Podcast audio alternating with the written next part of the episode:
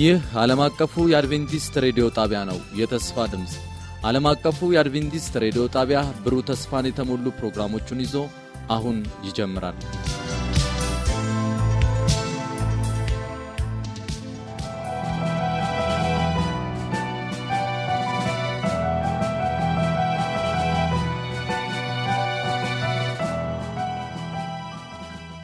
ተመልካቾቻችን እንደምንሰነበታችሁ።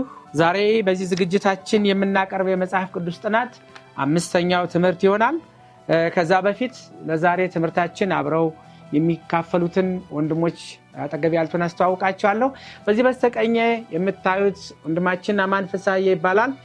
አማን ፍሳዬ በትግረኛ ፕሮግራሙ ላይ በሰፊው የሚታወቅ በተለይ ደግሞ በሬዲዮ የሬዲዮ ክፍል አዘጋጅ ነው። እንደዚሁም በዚህ በሆብ ቻናል ላይ ንቁ ተሳታፊ ሆኖ በተደጋጋሚ እንደምታዩት ተስፋ አደርጋለሁ። አማርኛው ላይም እንደዚሁ በብቃት የሚሳተፍ ወንድማችን ነው። ስለ አገልግሎትህ እግዚአብሔር ባርክ ማለት እወዳለሁ። አማን በግራ በኩል ደግሞ ወጣት አሸናፊ ታደሰ ይገኛል። አሸናፊ የአማርኛ ክፍል ዝግጅት ዋና አዘጋጅ ነው። እንደዚሁም የግራፊክ ባለሙያ ነው። እዚህ በግራፊክስ ሙያው ደግሞ ብቁና ጥሩ ዝግጅቶችን እያቀረበልን ይገኛል። ዛሬ የዚህ ዝግጅታችን አብሮ ተሳታፊ ስለሆነ ከልብ እናመሰግናለን። እግዚአብሔር ባርክ አማን። ቀጥሎ ደግሞ ወንድሜ ተስፋ ሀጎስ ይገኛል። ተስፋ ሀጎስ በቅርብ ጊዜ ሆፕ ቻናል ኢትዮጵያን የተቀላቀለ የእግዚአብሔር አገልጋይ ወንድማችን ነው። እሱ ደግሞ በትግረኛ ክፍል የሚያገለግለን ነው። ለዛሬ ግን ይህንን የዕለቱን ዝግጅት አብረን በጋራ ሁነን እናቀርባለን። እንድትከታተሉን ከልብ በድጋሚ ጋብዛችኋለሁ።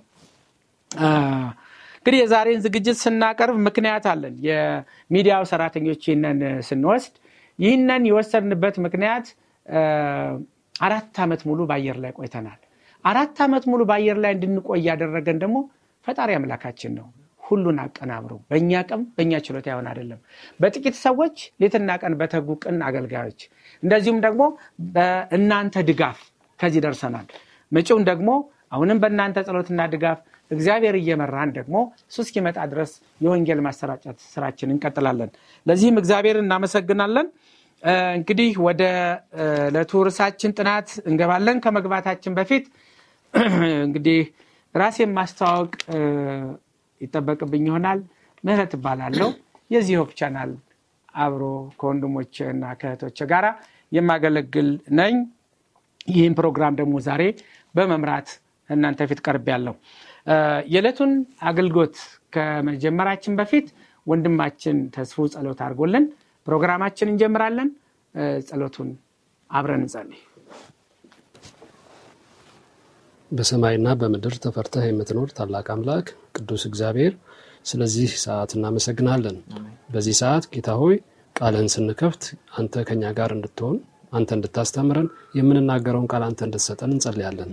ጌታችንና አምላካችን በዚህ በምናስተላልፈው መልእክት ላይ ጌታ ሆይ ደግሞም ሰዎች የሚባረኩበት የሚሰሙም የሚያዩንም ደግሞ ጌታ ሆይ እንዲባረኩበት አንተም እነሱንም እኛንም እንድትረዳን እንጸልያለን። ጌታችንና አምላካችን ከእኛ ጋር ስለምትሆን ስለምታስተምረን እናመሰግናለን። በጌታ በኢየሱስ ስም አሜን። አሜን። ወንድም ተስፎ እግዚአብሔር ባርክልኝ። በማስታወቂያ ሰዓት ሁልጊዜ ፊት ለፊት ያለ ሰው ብቻ ማስተዋወቅ የተለመደ ሆኖ ከዚህ ከጀርባ ይህንን እየቀረጹ እያቀናበሩ የሚያቀርቡላችሁ ደግሞ ሌሎች ትጉ ሰራተኞች አሉ። ፊት ለፊቴ ውበት ጌታቸዋለች፣ እንደዚሁም ደግሞ ጥላሁን ሸዋለማም ሌላው የዚሁ የቀረጻ ባልደረባ ሆኖ የሚያገለግልን ወንድ ነው። ይህን የተቀረጸውን ደግሞ ወደ እናንተ በማቀናበር ወንድማችን ደሳለኝ ወርቁና አቤኔዘር ወርቁ ወደ እናንተ ዘውላችሁ ይቀርባሉ። ይህን በረከት እንድትካፈሉ ከወዲሁ ጋብዛችኋለሁ። ወደ ዕለቱ ጉዳያችን እንመለስ። የዛሬው ርዕሳችን ትንሽ እርሱ ላይ ብቻ እንድንወያይ የሚያደርግ መልእክት አለው። በባዕድ ሀገር የጌታን መዝሙር መዘመር ይላል። ወንድሜ ወደ አማን ነው የምመጣው። የጌታ ሰዎች ባዕድ ሀገር ምን ሊያደርጉ ይሄዳሉ? የጌታ ሰዎች ባዕድ ሀገር ውስጥ መገኘት ይጠበቅባቸዋል ወይ? እንዳው ለመሆኑ በባዕድ ሀገር የጌታን መዝሙር መዘመር ይቻላል? አማን ጥሩ ጥያቄ ነው። እግዚአብሔር ይባርክ ጋሽ መረት። ይህን ሀሳብ የዛሬ ሰንበት ትምህርት የምናየው ሀሳብ እስራኤላውያን ወይ ደግሞ አይሁዳውያን ስፔሻሊ አይሁዳውያን ደቡባዊ እስራኤል በባቢሎን ወደ በተወረሩ ጊዜ ተወረሩ ደግሞ ህፃናቶቻቸው ወደ ባቢሎን ከመቶ ሺህ የሚያህሉ ሰዎች በላይ በሄዱ ጊዜ የተዘመረ መዝሙር ነው። መዝሙር 137 ቁጥር አራት ላይ ራሱ መዝሙር 137 ምን ብሎ ነው የሚናገረው? የእግዚአብሔር ዝማሬ በባዕድ ሀገር እንዴት እንዘምራለን ብሎ ራሱ ይጠይቃል እና ስለነበረው ወረራ ስለነበረው ችግር ስለነበረው መከራ ሲናገር መዝሙር ዳዊት ምዕራፍ መዝሙር ዳዊት ምዕራፍ 79 አሳፍ ሲዘምር እንዲህ ብሎ ተናግሮ ነበረ። ያዕቆብ በልቶታል ይላል። ያዕቆብ በልቶታል፣ መኖሪያ ቦታውም ባድማ አድርጓል።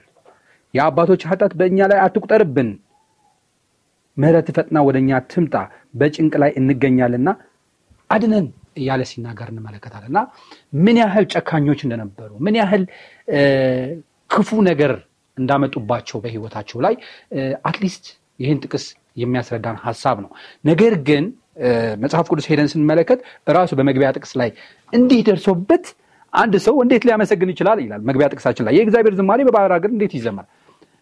ያለህን ተወረህ ተበልተህ ህፃናቶችን ተማርኮ እንዴት ይዘመራል ብሎ ሲናገር እንመለከታል። መዝሙር ዳዊት ምዕራፍ 137 ነገር ግን የሚዘምርበት ምክንያት ደግሞ እዛ ይናገራል። መዝሙር ዳዊት ምዕራፍ 137 ላይ የሚናገርበት ዋና ምክንያት በባዕድ ሀገር እንዴት እንደምትዘምር ለምን እንደምትዘምር ሲናገር የእግዚአብሔር ተስፋ ቃል በመያዝ ትዘምራለህ ይላል። ላንብበው። በባቢሎን ወንዞች አጠገብ በዚያ ተቀምጠን ሳለን ጽዮን ትዝ ባለን ጊዜ አለቀስን ይላል። የደረሰብን ነገር አለቀስን። እዚያም በአህያ ዛፎች ላይ በገናዎች ሰቀልን። የማረኩን በዚያ እንድንዘምርላቸው ጠየቁን። የሚያሰቃዩም የደስታ ዜማ ፈለጉብን። ደግሞም ከጽዮን መዝሙር አንዱን ዘምሩልን አሉን። የእግዚአብሔር ዝማሬ በባህር እንዴት እንዘምራለን አሉ። ኋላ ግን ከዛ በኋላ ምን አሉ? ኢየሩሳሌም ሆይ ብረሳሽ ቀኜ ትክዳኝ፣ ሳላስታውስሽ ብቀር ኢየሩሳሌም የደስታዬ ቁንጮ ባላድርግ፣ ምላሴ ከትናጋዬ ጋር ትጣበቅ። እግዚአብሔር ሆይ ኢየሩሳሌም በወደቀችበት ቀን ኤዶማውያን እንዴት ዛቱ እያለ ይቀጥላል። የእግዚአብሔር ተስፋ ቃል፣ የእግዚአብሔር ማንነት፣ የእግዚአብሔር ፍቅር፣ የእግዚአብሔር ርኅራኄ በማየት ይዘምሩ እንደነበረ in fact በዛን ጊዜ የደስታ የእልልታ መዝሙር አይደለም የሚዘምረው የሐዘን መዝሙር ነው። ነገር ግን ተስፋ ቃሉን አበርትቶ እንደገና የእግዚአብሔር ስም እንድትጠራ እንደሚያበቃ የሚያሳይ ሀሳብ ነው ያሉ እና በባዕድ ሀገር እነዚህ ሰዎች እያመማቸውም እንኳን ቢሆን እየከበዳቸውም እንኳን ቢሆን የእግዚአብሔር ስም እየጠሩ ይሰብኩላቸው እንደነበር የምናውቀው ታሪክ ነው። in fact in fact አንዱ የምናውቀው ታሪክ ኋላ በባቢሎን በምርኮ ላይ ሆነው አሸናፊዎችም ሆኗል። እንደነ ዳንኤል በባቢሎን አስተዳዳሪዎች ሆነዋል። ትልቅ የእግዚአብሔር ኃይል ተገልጠዋል። ድንቃድንቅ የእግዚአብሔር ተአምራትና የእግዚአብሔር ኃያልነት ታይቷል። ከእግዚአብሔር የተነሳ ከእግዚአብሔር ምሕረት የተነሳ ስለዚህ የእግዚአብሔር ተስፋ ቃሎች የእግዚአብሔር ማንነትን በማወቅ አቅም ልታገኝ ይችላለ የሚል እምነት አለ። መልካም ተመልካቾቻችን፣ እንደሚታወቀው የመጽሐፍ ቅዱስ ክፍል መዝሙረ ዳዊት የሚባለው ሁሉም መዝሙሮች በዳዊት የተዘመሩ አይደሉም። ዳዊት በነበረበት ዘመን በራሱ በዘመረበት ጊዜ በራሱ ሀገር ላይ ነው። አሁን እንግዲህ የተጠቀሰው መዝሙር እንደሰማ ነው በስደት ሀገር ሆኖ የተዘመረ ነው። ነገር ግን ከመዝሙር መጽሐፍ ተካቶ የምናገኘው ነው እና ይህን ደግሞ በሚመለከት እዚሁ ጋር አያይዤ አሁንም ወደ አማን እንመለስና አንድ ጥያቄ አለ። የኢየሩሳሌም ቤተ መቅደስ ጠፋና ለመጥፋቱ ምክንያት ምንድን ነው? ከዛ በኋላ ሰዎች ተበተኑ ይላል መጽሐፍ ቅዱስ እና ለመጥፋቱ ምክንያቱ ምንድን ነው? ለመሆኑ የዚህ ቤተ መቅደስ መጥፋት ወይም መውደም ለእስራኤላውያን እንደው ምን አንድምታ አለው? በዚያ አካባቢ ለነበሩ አህዛብስ እንደው ምን ነበረ እንደው ምን ግንዛቤ ያዙ? እነዚህን ነገሮች እስኪ አያይዘህ እናምጣ። ምክንያቱም አሁን የሰማን የገለጽከው መዝሙር የተሰመረው በስደት ነው። ለስደታቸው ምክንያቱ ምን ነበረ? እነዚህን እስኪ እንደ መነሻ አድርገን ወደ ጥናታችን እንቀጥል። መልካም ጋሽ ምህረት፣ እዚህ ሀሳብ ላይ ሄደን ስንመለከት ወደ ምርኮ ወደዚህ አይነት ውድመት የደረሱበት ዋና ምክንያት እግዚአብሔር ባለመታዘዛቸውና እግዚአብሔር ባለመስማታቸው ነው። ኢሳያስ ቀድሞ ይህን ነገር ይህን ጥፋት እንደሚመጣ ከተነበዩ ሰዎች አንዱ ነው። ገና በአሶር ዘመን ሰሜናዊ እስራኤል ተማርኮ በነበረበት ጊዜ የተናገረ ሰው ነው። ቀድሞ ቀድሞ የተናገረ ሰው ነው። እንደሚማረኩ ተናገረ። ይሄን ደግሞ የይሁዳ ሕዝብ ለእግዚአብሔር ካለመታዘዛቸው የሚሰጣቸው ማስጠንቀቂያዎች በተገቢው መንገድ አለመቀበላቸው ለዚህ ጥፋት እንዳደረጋቸው ነው የምመለከተው። ኢንፋክት እኔ አንዱ ራሱ በቅርብ ጊዜ በቅርብ ጊዜ የነበረ ነቢይ ኤርሚያስ ከመማረካቸው በፊት ይህን ጥፋት ከመምጣቱ በፊት የነበረ ነቢዩ ኤርሚያስ ሄደን ስንመለከት ይቀልላቸዋል። at least እንኳን መማረካቸው አይቀርም። already አሳልፎ ሰጥቷቸዋል። ለባቢሎን አሳልፎ ሰጥቷቸዋል፣ ተሰጥታችኋል። ግን ይህን ያህል ውድመት እንዳይመጣባችሁ እጃችሁ ስጡ፣ ግብፅ እርዳታ አትፈልጉ፣ እንደዚህ እንደዚህ አታርጉ እየተባሉ እነሱ ግን ምን እያደርጉ ነበረ? ወደ ግብፅ እርዳታ ሲፈልጉ፣ የተለያየ ሴራ ሲያደርጉ የባሰ ጥፋት የባሰ ውድመት ቀደም ብዬ እንዳነበብኩት የባሰ ውድመት እንደደረሰባቸው ነው መለከተው። መማረካቸው already በእግዚአብሔር የተወሰነ ነው፣ ቀድሞ የተወሰነ ነበረ። ነገር ግን ካለመታዘዝ ወደ አለመታዘዝ ከአመፅ ወደ አመፅ ከመሄዳቸው የተነሳ ከመማረካቸው ባሻገር እንደገና የባሰ ጥፋት፣ የባሰ ውድመት፣ የባሰ ምርኮ እንዲመጣባቸው እንዳደረገ ነው መለከተው። ስለዚህ totally የነሱ ማመፅና የነሱ አለመታዘዝ ለዚህ እንዳደረጋቸው ነው የምንመለከተው። የነሱ የዚህ እንድምታ ምን አለው ስንል መጽሐፍ ቅዱስ ላይ ሲናገር ባቢሎን ከሌሎች መንግስታት የሚለየው አንዱ መንገድ ምንድን ነው? አማልክት የሚያበዛ መንግስት ነበርና እያንዳንዱ ጦርነት የተረጉሙት የነበሩ በአማልክቶቻቸው ነው። አማልክት ይህን አማልክት አሸነፈ፣ ይህን ጣዖት አሸነፈ እያሉ ነው ይናገሩ የነበሩት። ስለዚህ የእስራኤል ሚን የይሁዳ መንግስት በፈራረሰና በጠፋ ጊዜ አሕዛብ እግዚአብሔር ስም እንዲሰድቡ እድል እንደሰጣቸው እንመለከቱ። በእግዚአብሔር ስም እንዲያላግጡ እግዚአብሔርን እንዲሰድቡ እንዳደረጋቸው እንመለከቱ። ስለዚህ በአመፃቸው ምክንያት ለራሳቸው ብቻ ሳይሆን መከራ ያገኙት፣ ነገር ግን የእግዚአብሔር ስምም አሰድበዋል። የሰጣቸው ርስት የሰጣቸው እግዚአብሔር የኪዳኑ ምልክት የሆነ ርስትም አጥተዋል። ለሰባ ዓመት የሚያክል አጥተዋል እና ይህና ሌሎችን ምክንያት ነው ለዚህ ሁሉ ጥፋት የሆነው የሚል ሀሳብ እግዚአብሔር ባርክልኝ ወንድም ተስፎ እንደው እነዚህ ሰዎች በራሳቸው ባመጡት ጣጣ ራሳቸውን ከሀገር ተበተኑ፣ ቅጣት ደረሰባቸው። ሌሎችም እግዚአብሔርን ከማክበር ይልቅ ወደ መናቅና ሌላ የማይባለውን ነገር ወደ ማለት ገቡ። ከዚህ እኛ ምን እንማራለን? እንደ ክርስቲያን እኛስ ምን ማድረግ ይጠበቅብናል? አዎ በእርግጥ እውነት ነው እና ቅድም አማንም ሲናገር በባዕድ ሀገር ጌታን መዝሙር መዘመር ይከብዳል። ከባድ ነው፣ እንረዳዋለን። በባዕድ ሀገር ስንል በምርኮ ስለሚሄዱ በዛን ዘመን ስለነበሩ ሰዎች ነው የምናወራው።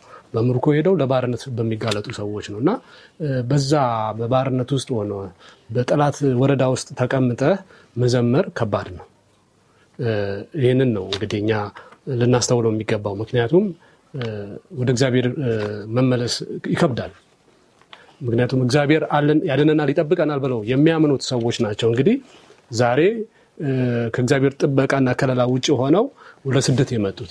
ስለዚህ ትቶናል ብለው የሚያስቡትን አምላካቸውን እንደገና እሱን መፈለግ በጣም ማስተዋልን ይጠይቃል እና ጥሩ የእግዚአብሔር ልምምድ ነበራቸው። ምንም በኃጢአት ወድቀው ለምርኮ ቢጋለጡም ችግር ውስጥ ቢገቡም ነገር ግን እግዚአብሔር ስለተዋቸው ይሄ ነገር እንደመጣ ተገንዝበዋል።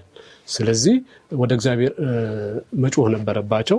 በመዝሙር ደግሞ እግዚአብሔርን ሲጠይቁ ወደ እግዚአብሔር ለመመለስ እድልን ለማግኘት ሲሞክሩ ነው የምናየው እና እኛ ከዚህ የምንማረው ወደ ጥያቄው ስመጣ እኛም በችግር ውስጥ ልንሆን እንችላለን። በምድር ያለ ነው። እግዚአብሔር በሚገዛበት ኢየሱስ በሚገዛበት መንግስት ላይ አይደለም ያለ ነው። አሁን ያለ ነው በምድር ነው እና እዚህ ብዙ ችግር አለ፣ ፈተና አለ። ብዙ ችግሮች ሊመጡብን ይችላሉ። አንዱ የሚመጣብን በኃጢአት በድካማችን ምክንያት ነው፣ ራሳችን በምናመጣው ነው። በዛ ምክንያት ችግር ውስጥ እንገባለን። ችግር ውስጥ ብንገባም ግን የመመለስ እድል አለ።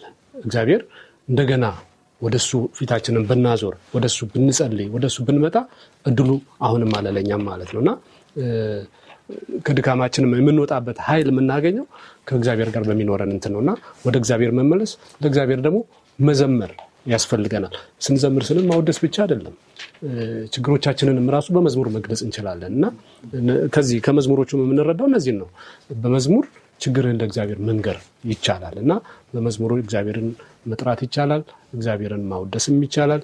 ስለዚህ ወደ እግዚአብሔር መመለስ የምንችልበት ከችግራችንን መውጣት የምንችልበት ችግራችንን ራሱ እንድንረሳው የሚያጽናናን ደግሞ መዝሙር እንደሆነ እንገነዘባል እና እንደዚህም በማድረግ ከችግሮቻችን ነፃ ልንሆን እንችላለን። እግዚአብሔር ሊያስተምረንም ደግሞ ከሆነ ችግር ውስጥ የገባ ነው። እግዚአብሔር በመከራ ውስጥ ሰውን ያስተምራል እና በመከራ ውስጥ አልፈን ወደፊት ያው እንደርስባቸዋለን። እነዚህ የመሳሰሉ አርዕስቶች የሚያነሱ ሀሳቦች አሉ። እነሱም በአርዕስቶቻቸው እናነሳቸዋለን። በችግሮች ውስጥ እንድናልፍ እግዚአብሔር በፈቀደ ጊዜም ወደ እግዚአብሔር ከእግዚአብሔር መሸሽ የለብንም። ወደ እግዚአብሔር መምጣት እግዚአብሔር ጋር መጣበቅና ለእሱ መዘመር ይኖርብናል። ከዚህ ነው ይህንን የምንማረው ከነዚህ መዝሙሮች። እዛ ጋር ትንሽ ሀሳብ ልጨምር። እያነሳን የመጣ ነው በባዕድ ሀገር ስለመዘመር ነው አደለ? እንደምታስቡት ያው ምናልባት ሆነን ስለማናውቅ ለእኛ ብዙ ላንረዳው እንችላለን። ትንሽ ነገሩ ከበድ ያለ ነው። አሁን እስራኤል ጋር ስትሄዱ ምንድን ነው ያለው ነገር ብላችሁ መመልከት መጀመር አለብን። አንደኛ የተሰጣቸው ቦታ ርስት አድርጎ የሰጣቸው እግዚአብሔር ነው። አንድ ይሁዳ ማለት ነው። አዎ ይሁዳን ማለት ነው። ሁለተኛ ደግሞ ምንድን ነው ቤተ መቅደስ አለ። ክብራቸው ኃይላቸው የነበረ እሱም ብቻ አይደለም አማኒ፣ ቤተ መቅደሱ ማለት እግዚአብሔር እዚህ ጋር አለ ማለት ነው። ገብተዋል። እንደዛ በሆነበት ሰዓት ላይ ይሄ አሁን ይሄኛው ክፍል የሚያወሳው ስለምንድን ነው? ስለ መዝሙር 79 ነው።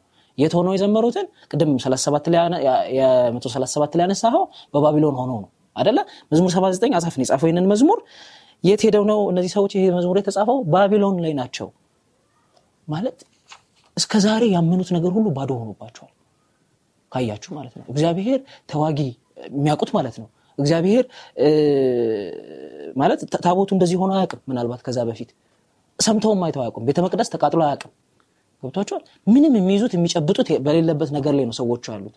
ከዛ ምንድን ነው እየሆነ ያለው ብላችሁ ስትመለከቱ ግን አሁን እነዚህ ሁሉ ክፉ ከናት እስራኤል ምድር የለውም በዚህ ሰዓት እግዚአብሔር እዚህ ጋር ነው የሚልበት ቦታ የለውም።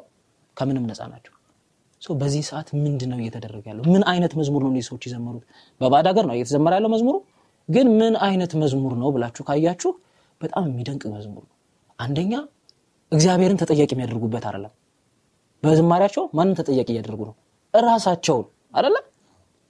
እኛ አጥፍተናል እንትን ብለናል ነው። ሁለተኛ ደግሞ መመለስ እንዳለባቸው ስለ ራሳቸው ያወሳሉ። ሶስተኛ ደግሞ በጣም ያስገረመኝ ነገር የሚያነሳው እዚሁ መዝሙር 79 ከቁጥር 9 ላይ እንደው ስለ ስምህ ክብር ብለህ አድነን ብለው የሚያነሱት ነገር አለ። ይሄንን ሀሳብ ከምን ጋር ላያይዝላችሁ መሰላችሁ? ሙሴ የሆነ ጊዜ ትዝ ካላችሁ እስራኤላውያን በደሉ አስርቱን ትእዛዛት ሊያመጣ በሄደበት ጊዜ ማለት ነው። በደሉ፣ ጣዖት ማምለክ ጀምሮ የዛን ሰዓት ሙሴ እነዚህን ህዝብ ማጥፋት አለብኝ ብሎ እግዚአብሔር ተነሳ። ሲመጣ ለሙሴ ያቀረበውም አማራጭ መንገድ በጣም ከባድ ነው። ማለት ሙሴ ምናልባት አልሆነም እንጂ እግዚአብሔር ያቀረበለት ንቅድ አሜን ብሎ ቢቀበል ኖሮ እንደ ዛሬ አብርሃም አባት አይደለም የምንለው ሙሴ ነበር አባት የሚሆነው። ሙሴን እንደ አብርሃም ህዝብ ሊያደርገው ነበር ቃል የገባለት። ሙሴ ግን ያን ምን አላለ? በፍጹም አሁን እዚህ ጋር ያሳሰበው አንድ ነገር አለ። እዚህ ጋር ሙሴን ማለት ምክንያቱም አሁን የሙሴን ማነሳላችሁ ከዚህ ከመዝሙር 79 ጋር አንድ አይነት ሀሳብ ነው። ግልባጭን ሁላ የሚመስለው ሙሴ ምን አለ? no no ህዝብህን ከምታጠፋ እኔን አጥፋኝ። ለምን ብላችሁ እዛ የሙሴና የእግዚአብሔር ንግግር ላይ ስትሄዱ ምንድን ነው እያለ ያለው? ከግብፅ ያወጣኸው ህዝብህ አውጥተህ ምን ምድረ በዳ ላይ በተናቸው ይባላል። የእግዚአብሔር ህዝብ ስምህ ይሰደባል፣ መሳለቂያ ትሆናለህ። አስባችሁታል? ሙሴ ያሳሰበው እኮ ሌላ ነገር አይደለም።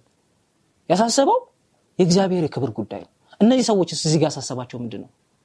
እዚኛው ክፍል ላይ በደንብ ነው የሚናገረው። ያሳሰባቸው እኛ ምን እንሆናለን፣ እኛ የእነሱን መጥፋት እንደው ከዚህ አገር አውጣን ምናምን አይደለም። ምናልባት መዝሙሩን በደንብ ካያችሁት ጌታ ሆይ ስምህ ይሰደባል አይደል?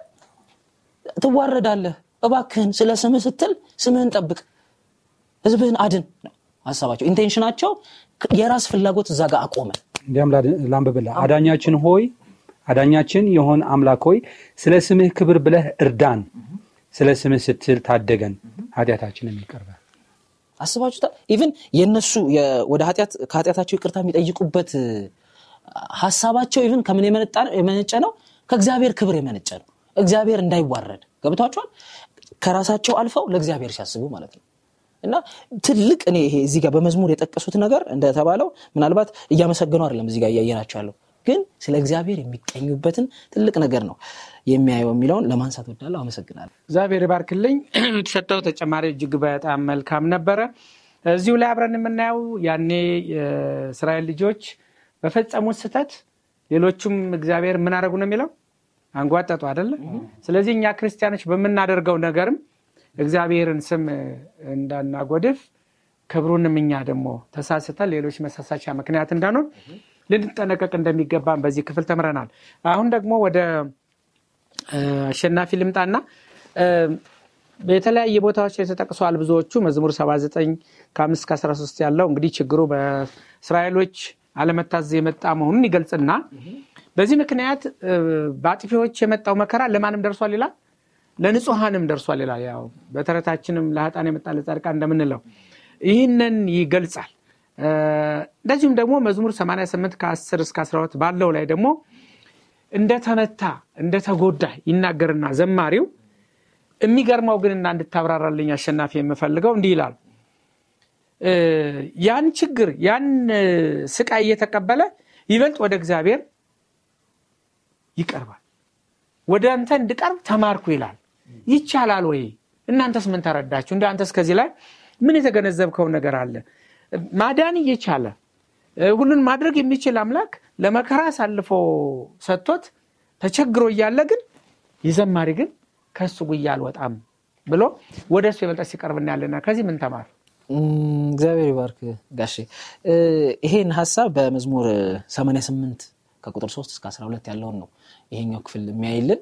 ዳዊት ራሱን ለሞት እንደተሰጠ እንደተረሳ እንደተጎሳቆለ ሰው ራሱን የሚገልጽበትን ቦታ ነው የምታዩት ይሄ ሁሉ ነገር ሆኖ ግን still ምንድነው መጨረሻዋ?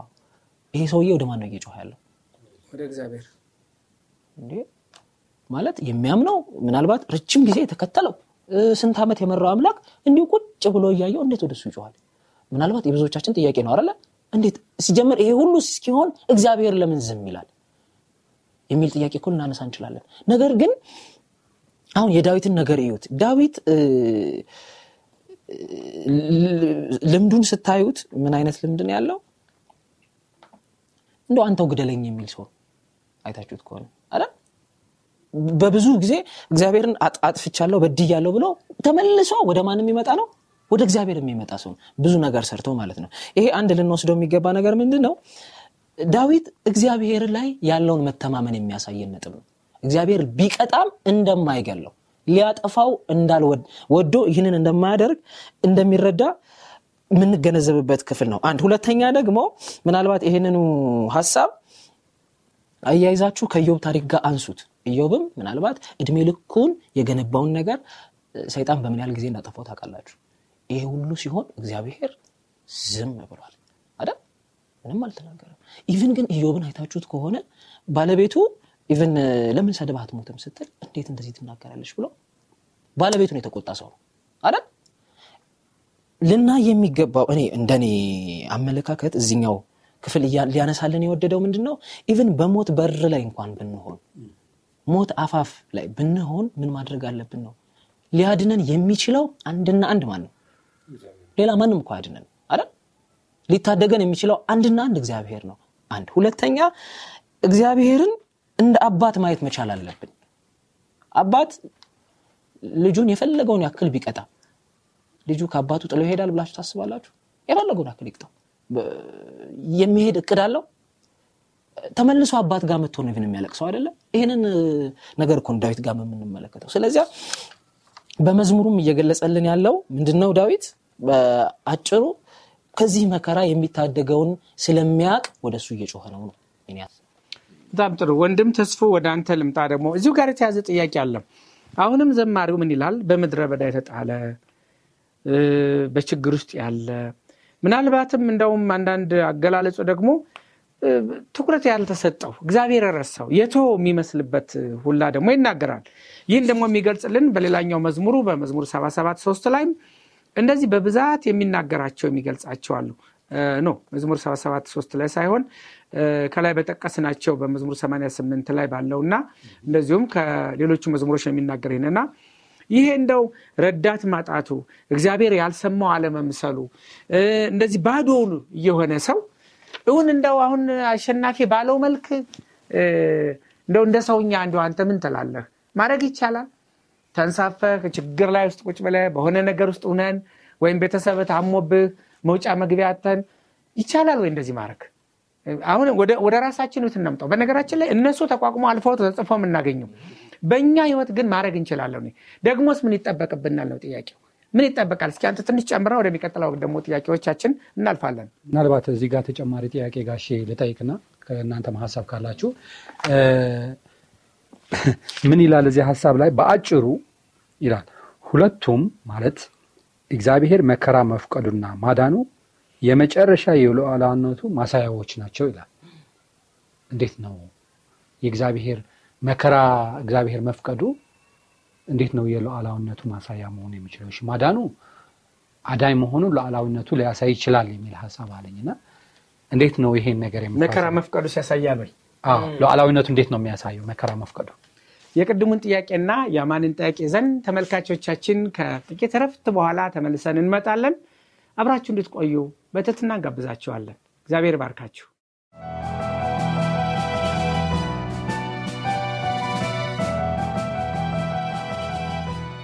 በነበረን ቆይታ እንደተባረካችሁ ተስፋ እናደርጋለን። ቀጣዩን ክፍል ሳምንት ይዘን እንደምንቀርብ ቃል እንገባለን። ለሚኖራችሁ ማንኛውም አስተያየት የስልክ መስመራችንን መልእክት ሳጥን ቁጥራችንን ዓለም አቀፍ አድቬንቲስት ሬዲዮ የፖስታ ሳጥን ቁጥር 145 አዲስ አበባ በማለት ደውሉልን፣ ጻፉልን ስንል ልናስተናግዳችሁ በደስታ በመጠባበቅ ነው። ጌታ ኢየሱስ ይባርካችሁ።